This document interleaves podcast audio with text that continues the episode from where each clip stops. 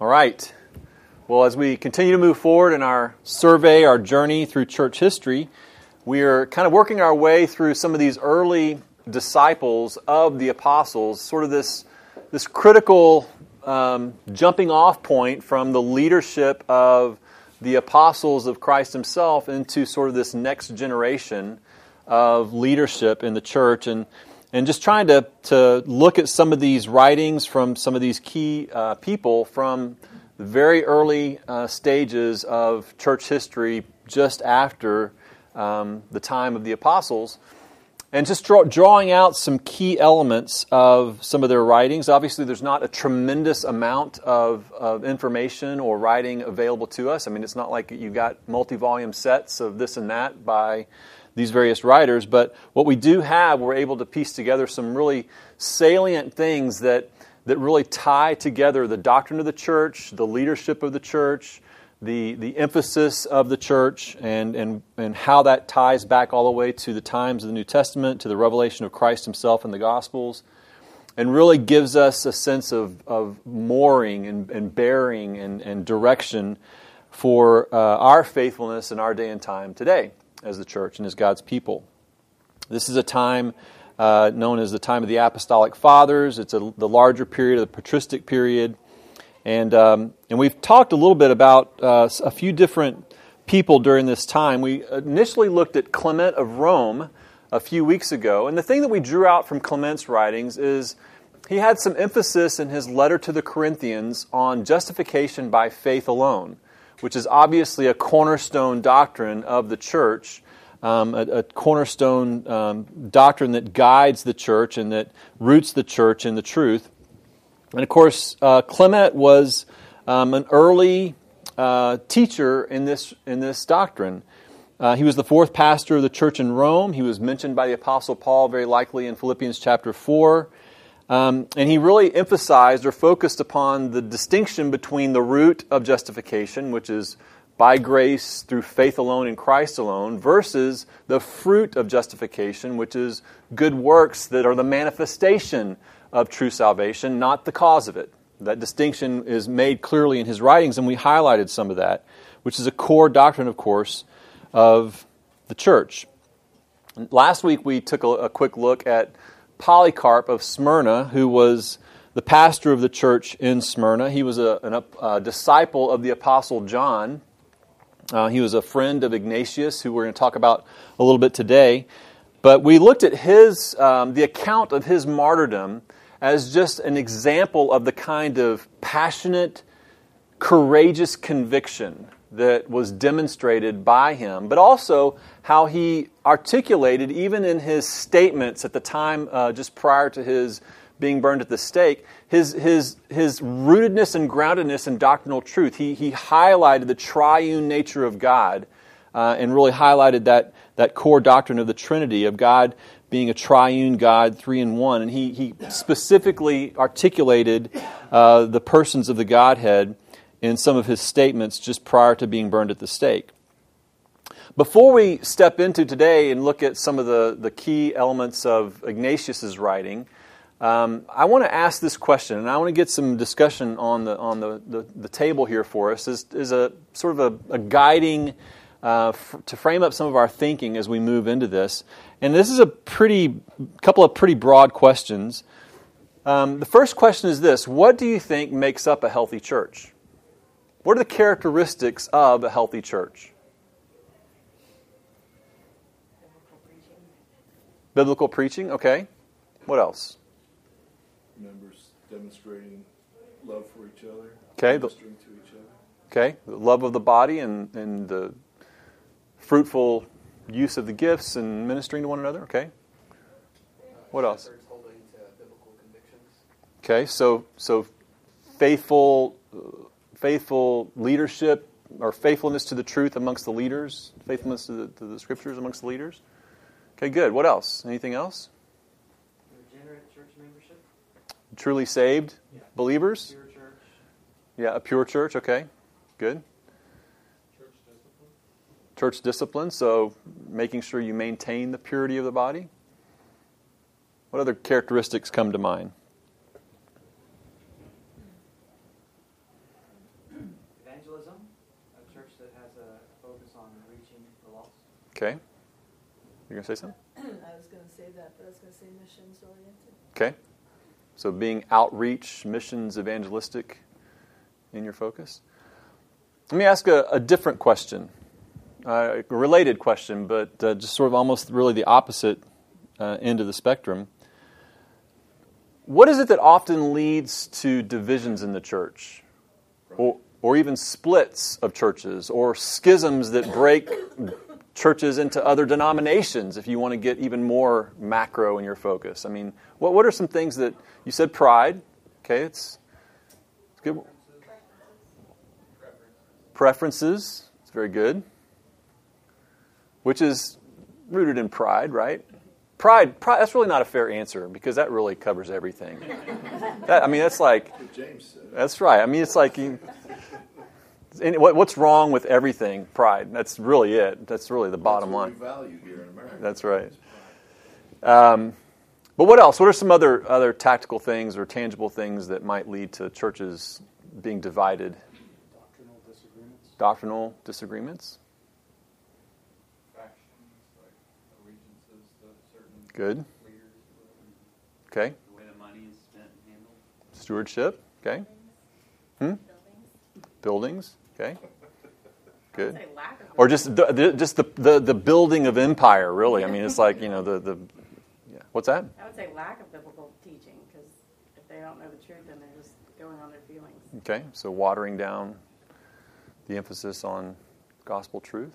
Good. Okay, so keep all of that in mind. Okay, this is not just with talking about or thinking about Ignatius, but just thinking about the um, the, the sort of the development of the church as it is sort of recorded for us in history, and and what we see and know today in our own church experience, but also what we observe in what you might call other church environments or, or other denominations or other sort of associations of professing believers. Keep all of that in mind as, as we as we move forward. Now, I just Phil mentioned pride, and I want to read James 4 1 through 3 because it really does, in one sense, get at the heart of, of all of this regarding divisions. Just to remind us, James says, What causes quarrels and what causes fights among you? Is it not this, that your passions are at war within you? You desire and do not have, so you murder. You covet and cannot obtain, so you fight and quarrel. You do not have because you do not ask. You ask and do not receive because you ask wrongly to spend it on your passions. When it comes right down to it, we can look back through the annals of time in church history and we can look at various schisms that took place, or we can look at what might be the seeds of, of instruction that led to certain erroneous teachings about the development of church hierarchy and all those kinds of things. And we can, we can sort of have this, this um, detached, sort of clinical evaluation of what caused these things to happen. But the fact of the matter is, is that we must always recognize and be on guard for our own individual pride and preferences. You guys already mentioned that. Our, our desire for what we want and what we might be willing to do or say or pursue to get what we want. And the misplacement of the things that we want that are driven by our own passions, as James says, that we would go so far as to murder, commit murder. Or if you want to use that as more of a metaphor, to destroy a, a fundamental relationship. That, that's, what's, that's what's behind all of this. We must always be on guard against our own passion for our own preferences and our own desires and the fulfillment of them, especially in the life of the body of Christ.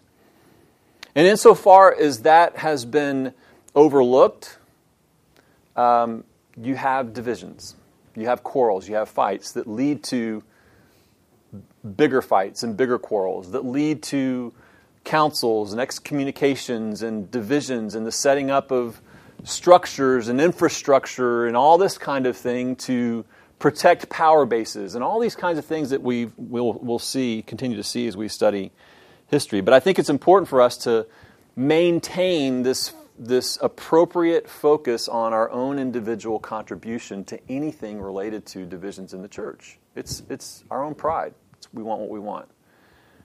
And we, were, we, will, we might be willing to go to extreme measures to get what we want. We can be blinded by our pride and we can be blinded by our own sin. So, in looking at this particular principle and thinking about what we've been talking about all this time, how when you go back and you look in Acts and you look at the missionary journeys of the Apostle Paul, and we, we emphasized how he went to these various churches, and it wasn't his practice, although there were certain times where he, he was not able to stay long, or he would have to pass through, or he might be sort of uh, run out of town very quickly. But in most instances, his intention was to go and to bring the gospel of Christ to that town, to that community, to that city, but also to set up and disciple and shepherd leaders who could then carry the ministry forward and pass the gospel on to the next generation. Very much a focus on, on making sure that the church was not about him and his ministry every time he came through, but was about the ongoing work of Christ through his people. And so we see him sort of emphasizing this point, for example, in Acts chapter 20 when he addresses the Ephesian elders. And he's telling them to pay careful attention to themselves and to all the flock. And he's guarding them against the fact that, that we might be led astray by wolves that might come in among us. We see this in 2 Timothy, his encouragement to Timothy to be strengthened in the grace that is in Jesus Christ and what you've heard from me in the presence of many witnesses, and trust to faithful men who will be able to teach others also. This emphasis on passing on truth to faithful men who will then pass it on as well. So when you start looking at these early church fathers, the emphasis has to be upon still truth, not on some progressive understanding of what we're supposed to do next. And what has happened over history is authority has been invested in men and what they've said as opposed to in the very Word of God and what it teaches regarding doctrine and truth and the practice and functioning of the church. Well, when you get to Ignatius, you have some things introduced by Ignatius that are seized upon in subsequent years of history as the justification for what many for many aspects of, for example, the Roman Catholic Church. And yet it's not it's not an emphasis on gospel truth, it's an emphasis on taking the writings of a man who was writing in a particular time in a particular context and elevating them almost to the point of sacrosanct scripture and using them as authority above in many cases, It, above in many cases, for sure. So that's, that's what we're kind of going to kind of try to tease out a little bit today. Ignatius of Antioch, uh, he was probably born sometime between 30 and 35 AD. He became the pastor of the church in Antioch of Syria. And as you recall, Antioch of Syria became this, this hub city. After Jerusalem, Antioch becomes this sort of this hub city. It was the home base of the Apostle Paul, for example, in his missionary journeys. It was the sending church uh, on Paul's missionary journeys, and it was a church with a great number, particularly of Gentile believers. So it became a very important um, city in, in the work of Christ in the, in the ministry of the gospel uh, very early on in the church's history. And so uh, Ignatius was uh, the pastor of this church. Um, he was a disciple as well, like Polycarp, of John the Apostle. Um, and he was a good friend of Polycarp of Smyrna, who we talked a little bit about last week. Ignatius wrote about seven letters that we know of um, to various churches. Um, and he wrote these letters while he was en route being taken to Rome for his execution. So, what we have of Ignatius, this contemporary of Polycarp, this disciple of the Apostle John, pastor of the church in Antioch during this period of time, we have in his letters that he wrote while he was en route to be martyred, en route to Rome. Uh, from Smyrna, he made a stop. From Antioch, he made a few stops through Asia Minor, kind of similar to you know, the Apostle Paul traversing through that part of the world um, in his early missionary journeys. And so in Smyrna, he wrote several letters. He wrote a, a, letter to the church in Magnesia, which is in Greece in the time. So there was believers there in, in Greece from in this area of Magnesia. He wrote a letter to the church in Tralles, which is an, Asia, an area of Asia Minor. He wrote a letter to the church in Ephesus, and he wrote a letter to the church in Rome while he was stopping off in Smyrna. Then he went on and, and was taken to Troas, and while he was in Troas, he wrote a letter to the church, back to the church in Smyrna. He also wrote a letter to Polycarp, his friend and the pastor of the church in Smyrna, and he also wrote a letter to the church in Philadelphia. Now, we, what we know is that he was martyred in Rome sometime between 98 and 117 AD. Church tradition places that time around 107 AD. Let me read to you an excerpt from an article about this time. While the Emperor Trajan was on a visit to Asia Minor, he arrested Ignatius. When the bishop confessed his faith in Christ, the emperor sent him in chains to Rome to die. The public spectacles, these festivals in Rome, were about to close when Ignatius arrived. He was hustled to the arena at once and thrown to two fierce lions who immediately devoured him. According to traditions, he died on this day, October 17, 107 AD. At no time did he try to escape his miserable death. On the contrary, while bound for Rome under armed guard, he wrote a letter to the church in the imperial capital in Rome, insisting that no one interfere with his true sacrifice. Quite a bit of his uh, content in the letter to the Romans was him instructing them not to interfere. There was uh, word getting out that there was going to be the, you know, this effort to try to save him from this, this certain death, this certain execution, and he instructed them not to do that. Here it is in Ignatius' own words, given in a letter that he wrote to Smyrna while on his death march. Nearness to the sword is nearness to God. To be among the wild beasts is to be in the arms of God. Only let it be in the name of Jesus Christ. I endure all things that I may suffer together with him, since he who became perfect man strengthens me. It was merely the outworking of the faith he had preached for many years. He said, We have not only to be called Christians, but to be Christians. To die for Christ, even if it meant becoming a, sp- a sport to bloodthirsty spectators, was to inherit eternal glory. So that's just some accounting of some of his writings regarding this, this journey to Rome and this imminent execution that was to take place, this martyrdom that was to take place under the Emperor Trajan.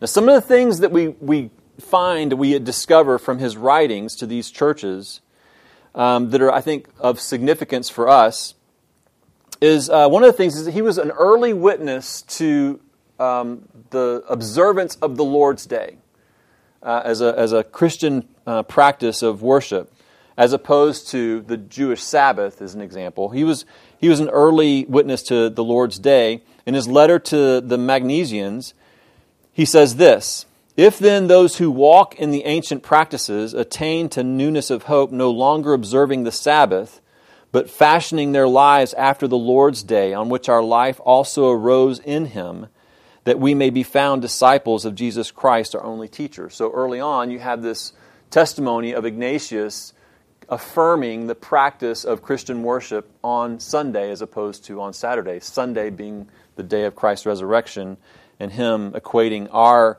being raised to newness of life in Christ. It's only fitting that we find our place of corporate worship on the Lord's day. Now, he also spoke of the Catholic Church. He was an early, and the, several early church fathers spoke of the Catholic Church, but Ignatius was uh, more prolific early on in this regard. But this term Catholic was not Catholic in its formal sense. Catholic is a term for universal church. Small c. Small c, correct. It meant the church, the, the, the unity of the body of Christ worldwide being in Christ. That's who the church is. The church is not just comprised of this local body of believers in Smyrna or in Rome or in Antioch or wherever, but there is a unity of believers in Christ. And so he used this term in his writings, the Catholic Church. Now, what might you think happens in reading into his writings if you are inclined toward supporting what has become the Catholic Church? Other than, there you have it, right? Early on was the Catholic Church as we know it now. This, this emphasis to go back in time and to identify with the earliest writings and the earliest leaders as confirmation of what we think should be the case for us now is what happened, particularly with Ignatius. Others, others after him as well, but Ignatius was certainly early on. So he wrote of the Catholic Church, but he was referring to the Church Universal. He was saying that this applies to every believer. He also, though, promoted a single bishop form of church government. So he, was, he articulated very discreetly a form of church government that was organized around a, a, a lead or head pastor, if you will, a lead bishop. Um, this was something that, um, in, in his day and time, was a focus of his upon the unity of the body of Christ and the importance of sound doctrine in the church. And so he promoted this, this form of church government. Here's what he says in his letter to the church in Smyrna. He says, See that you all follow the bishop, even as Jesus Christ does the Father, and the presbytery as you would the apostles, and reverence the deacons as being the institution of God. Let no man do anything connected with the church without the bishop. Let that be deemed a proper Eucharist, which is administered either by the bishop or by one to whom he has entrusted it. Wherever the bishop shall appear, there let the multitude also be, even as wherever Jesus Christ is, there is the Catholic Church. Now, you read something like that. What, what, what, is the, what is the tendency? We talked about this last week when we highlighted Peter's confession of Christ and Jesus' statement of, On this rock I will build my church, and how reading into the text a meaning that we bring to the text uh, can lead to all manner of heresy or misapplication or appropriation of truth. So, in the example we talked about last week in this confession of Christ, was Jesus saying that you are Peter and thereby I am anointing you the first pope? and you are Peter, the first pope, and so upon you, Peter, I'm going to build my church, and you, Peter, as the first pope, I'm going to give you the keys to the kingdom of heaven, and whatever you bind on earth shall be bound in heaven, and whether you loose on earth shall be loose. I mean, is that what is being spoken of there? Or as we talked about, is it the confession, you are the Christ, the Son of the living God? Well, the same thing can happen in these writings of Ignatius. Is there, is there let me ask you a question about this. Is there anything inherently wrong in a church structure where you have a lead pastor and, say, elders who are you know, alongside that lead pastor? Is there anything inherently unbiblical or wrong with that form of government? Would anybody, would anybody disagree with that?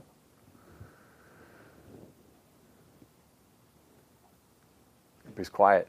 Not sure what to say. Do you think we have we have Shane in the room? Okay, let's go ahead and get potentially controversial. Yeah. So we have. So let's just take our church for example. So we have Shane, who is kind of our teaching pastor, our, our lead pastor, if you will.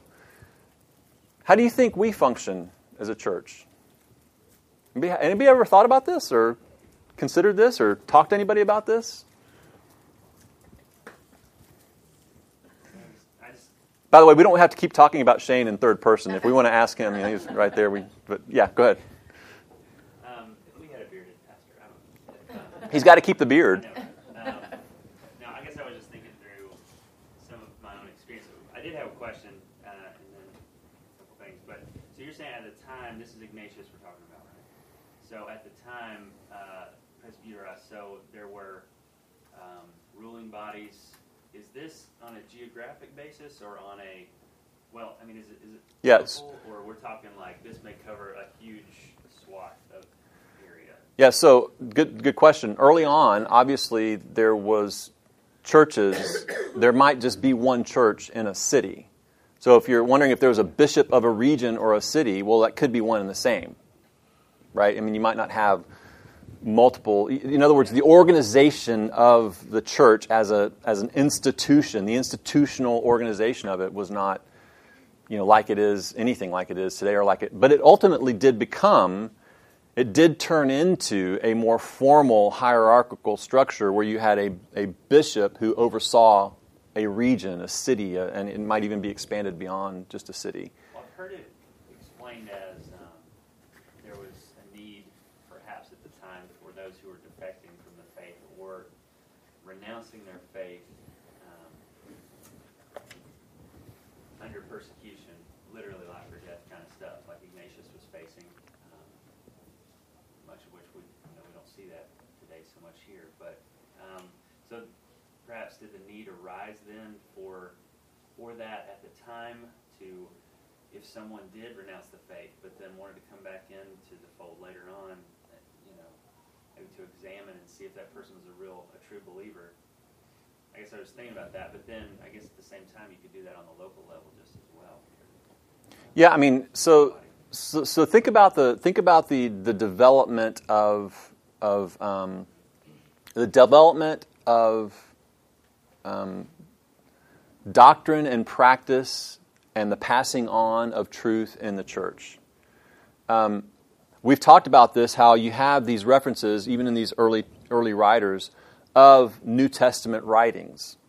But you at this time you still didn't have the full you, you didn't have like the the assembly of the New Testament, for example, in everybody, you know, in, in every local church.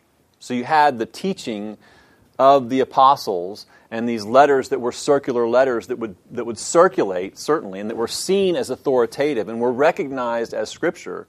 But in terms of the nature of communication and passing on that information, it's not like it was instantaneous that this was happening. Okay? So there's to me there's some pragmatic rationale for trying to do things to ensure consistency of instruction in, in the truth and in, in doctrine. So, the, so, in other words, I'm asking the question not so much to say, so, so if we think about this only in terms of our understanding of, for example, Roman Catholicism and the Pope being the vicar of Christ, and you've got this real sort of hierarchical understanding and this real authority of uh, sort of on equal par or even above Scripture at different times.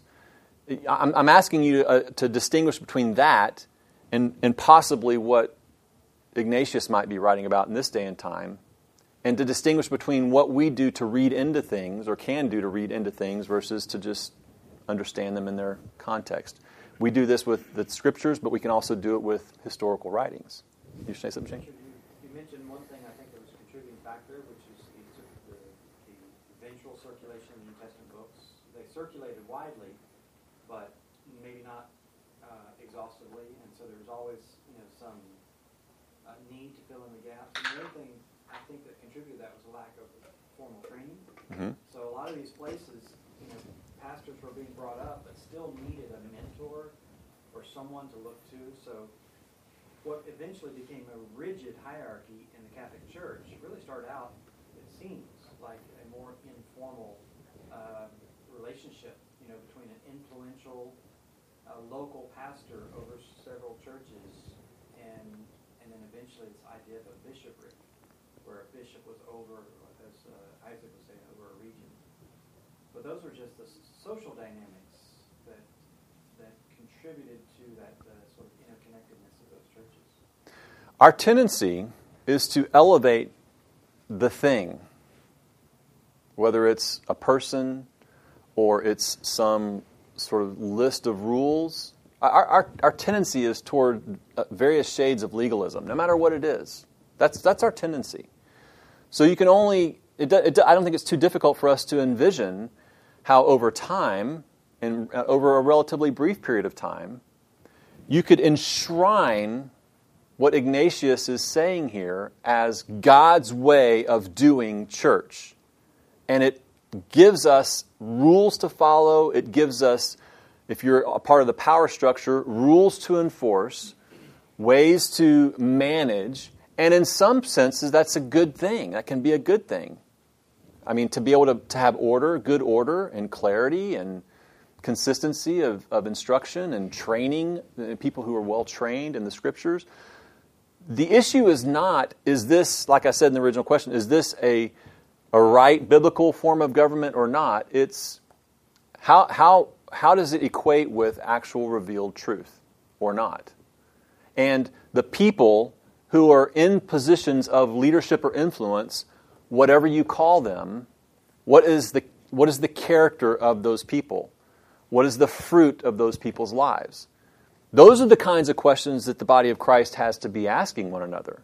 If we get hung up on comparing this form of government to that form of government to this you know hierarchical way of doing things and that's equivalent to God's word you're off track no matter what so the fact of the matter is is that in the life of the church I, there, think, think about your own experience. You may have, you may have people who, who see themselves equal, but you may have people in that group who have decision making responsibilities, and there might be one who's more influential than others because of their grasp of the scriptures or their clarity of thinking or their particular knowledge in a particular area that's helpful, whatever it might be. Here's where the challenge comes in if someone who has a position of influence, or if those around that person who also have you know, responsibilities for leadership become self centered, become prideful, going back to James, want what they want. I, I, don't care what the structure is. I don't care what you call the people. It, it doesn't matter. The point is, is it always comes back to the pride of men and us having quarrels and fights and divisions among us because we want what we want and we're willing to do almost anything to get it. But if there's humility and an intense focus on what is true and clear from God's Word, and there's a faithfulness to that, and there's a willful submission to the, the gifts of, in the body, then you're going to have people who will rise to positions of influence at different points in time. You might have a certain structure in place that you adopt to say this is how we best see the church functioning in our environment or in our context or in our community or whatever. And it doesn't have to be anything other than just trying to be faithful to what God's called them to or called a church to. Richard, uh, just to you know, kind of go back to the question about our church, the Bible clearly establishes a plurality of elders in the church and is taught in numerous places. But it's also clear in 1 Timothy chapter 5 that within a local body of elders, there are certain men that are to be recognized for time spent in the Word, that is to say, they work hard in preaching and teaching, or giftedness in ruling, it says they rule well. So the sort of the, the invested and the you know particular gifts, those men are to be selected out and considered worthy of double honor. So we have sort of that structure that you were talking about, where we have some some men who are dedicated in full time service to the church and some men who are not. But it's interesting in that First Timothy passage, after he gives that in verse 17, 18, he turns around right in 19 and begins talking about the need for discipline among the elders. That there's you know even with that structure, there's no one who's above accountability. There's no one who's above scrutiny. There's no one who can't be uh, called out if they veer into like what you're saying, pride or self-centeredness or domineering spirit or whatever it might be. So there's always equality even within that that structure that 1 Timothy 5, 17 lays out. Yeah. And in fact, uh, just the, think about the, the, you know, we talked about, someone made the comment, uh, was it you guys buildings or something being a, a, source of stewardship and all that sort of stuff? So think about our church, and we're in the midst of this building, you know, campaign, this effort to, to not meet in a school art room for Sunday school, you know, for example. I mean, that's our objective is to have, is to build. Huh? It's so inspiring. It is. Yes, well, I know. I know you look around, and you, especially during the school year when all the artwork's up. Um, So, so there's definitely opportunity for serious, for us to step on serious mines in this area, and there's there's minefields that can get laid for us in this in this effort for sure. Yep. I have just a few questions. Um, so, well, number one, though, this is awesome because Julie and I were talking about the same thing on the way to church this morning. God's kindness in answering questions. But with um, with uh, is this is this where denominations come from? Yeah, I've got something I'm going to read to you from uh, from Shelley's book in church history that's, that kind of speaks to that. That, and then um, you know we have family that had um, defected from the faith and joined the Catholic Church, and um, you know just so this just hits really close to home, but um, just curious, how do we answer as we get to that um, the accusation that you know well we're you evangelicals. Look at all your denominations. You got a church on every corner you know um, and all these different denominations. And us Catholics we're the united our word Catholic means united church you know that kind of stuff. Um, I didn't know how, how deep you wanted to dig into all that but those are just some things that I've I've heard thrown around and uh, Well, I mean, I, I, I think that the, the Catholic Church, just as a point of fact in history, has had no shortage of problems and schisms, schisms and, you know, uh, it's a fallacy that they yes. I mean, that's, that's you know. Um, and, and the idea that there's, I mean, t- this, this to me is the same, sort of the same question, the same sort of argument for denying the faith because there's evil in the world. You know, I mean, it's it's to recognize that there are fallible people and have been throughout time immemorial, uh, and and that we're all seeing through a mirror dimly. And so you've had to, to, to, to determine why this denomination started versus that denomination. I mean, it would probably be helpful to go back and look at the history there and get some factual information. But at the root of it all, it often goes back to this James passage, and it goes back to people preferring one thing over another and digging their heels in and, and that kind of thing. And that's not a that's not a, a, a, a statement against the truth of Scripture. That's a confirmation of the fallibleness of man. That's all that is. So, yes. You know, um, if, if you look at how things work politically, right, the, the people who are always trying to garner political power are always trying to herd people into groups. And they want them in groups because they're easier to manage that way. And if, if you look at what the Roman Catholic system did, it mirrored government. And now counties are actually, you know, uh, parishes, and everything's organized, and it's all. And you look at Europe, it's it, you know, it's the, the state church, and even in a place like Sweden, where I go, buried my mother's cousin in a graveyard that's as old as Christianity in, in Sweden, uh, and they had a Reformation. Now their state church is Lutheranism, and it's all arranged by you know it's a, it's a state church and everything. You have to understand that you know the ruler of this world is Satan. So and friendliness with the world is enmity with Christ, and so the, you know Satan I think decided he was going to you know organize the church into a group so that they'd be easily led away from the truth. But the nature of the true church is insurgent. So it sort of needs a, you know, a, a different flavor than to be, you know, that organized, you know, at the state level on down. That's just dangerous. The other thing, too, to recognize is that if, if history teaches us anything, it's that um, is that the church, and I'm, when I say the church, I mean the, the, the true elect of God, right? Um, throughout history has gone through these different swings back and forth and back and forth and back and forth. Um, and like I said, I mean, that's why I'm, I'm referenced the James passage at the beginning and, and made that emphasis. It's easily it, it, we're easily distracted by all of the circumstances around these rifts rather than looking at what's at the heart of these rifts. And it, we're also prone to kind of um, evaluate and analyze these kinds of things from some kind of distance as though we're immune to that kind of thing so that's why i draw us back to you know the passage in james that we all have to be on guard against our own tendency to elevate our preferences and to fight for them.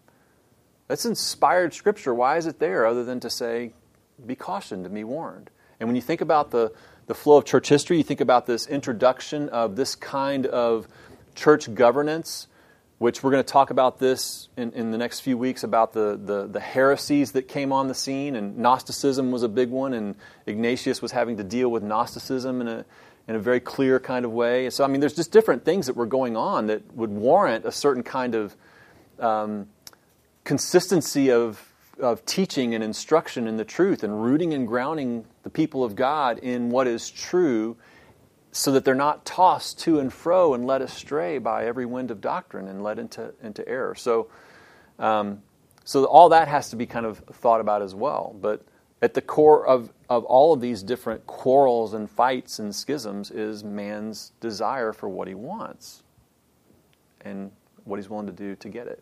You're going to say something? I just, I mean, I, I kind of, in looking at denominations, I think it's Corinthians where they were saying, well, we follow Paul and we follow Apollos. And really, I mean, a lot of denominations are exactly that. The Lutherans follow Luther, the Methodists follow Wesley. Like, it's where they've elevated one particular man's teaching and kind of created a denomination around that. And um, it really, I mean, to me, it seems like it kind of just goes back to that heart of man that you're talking about of we want to follow a man instead of just the word. Yeah. Listen to this, uh, this kind of this excerpt from Shelley's book. I think it's really helpful to kind of think about it. And he breaks it down. Uh, we're going to have to close after this, but he breaks it down into, into some ways for us to think about this. He says Paul made sure that the churches planted in the path of his missionary journeys had pastoral leaders to care for the spiritual needs of believers in a given place. These local leaders were of two sorts. One group was called elders or presbyters, from the Greek word for elders. The same men were also known as bishops or overseers, or pastors or shepherds. The other group of leaders was called deacons. The duties of these leaders varied from place to place, but generally speaking, the presbyters taught new converts, led in public worship, and maintained discipline. The deacons assisted the presbyters in every way except perhaps presiding at the Lord's Supper. Thus, the apostolic age knew both tra- a traveling group of spirit empowered leaders and a resident group caring for the needs of established congregations. This general picture, however, soon changed. After the turn of the century, Ignatius, the pastor of the church in Antioch, wrote a series of letters. In these, he speaks habitually of a single bishop or pastor in each church, a body of presbyters, and a company of deacons. God's grace and the Spirit's power, he teaches, flow to the flock through this united ministry. No one seems to know just how the single pastor, assisted by the elders and deacons, became the widespread pattern within the churches, but we we know it did.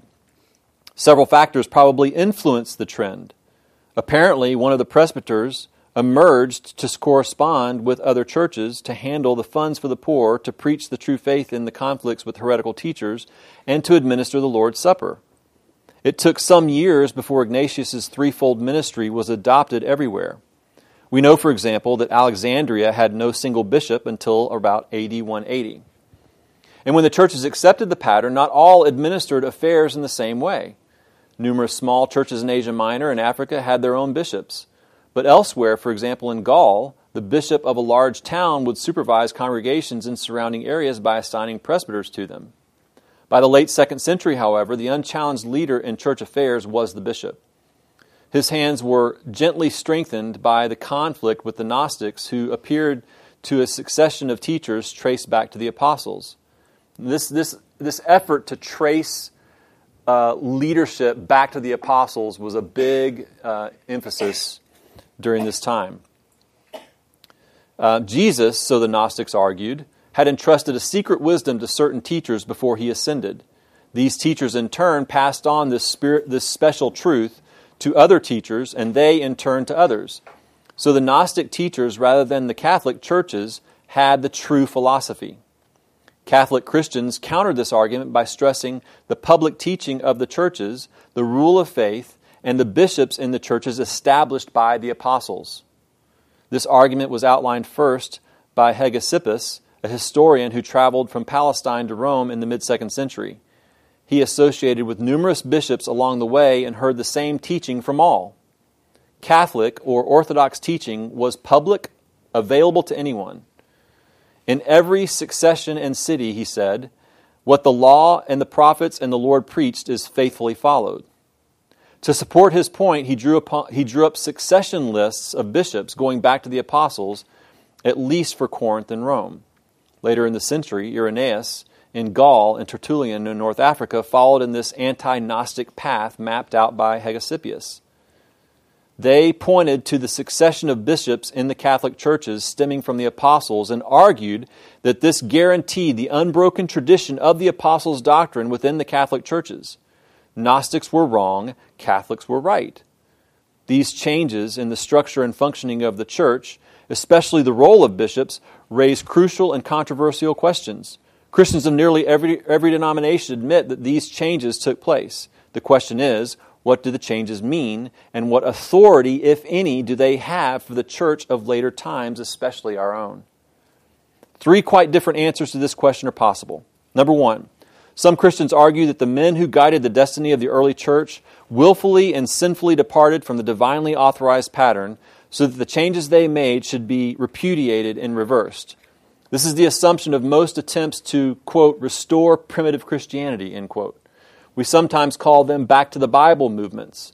It is the common characteristic of most reforming movements in the history of the church. Such movements always face the troublesome task of deciding how much of what the apostolic church did was intended to be part of the permanent pattern that churches of all ages should follow.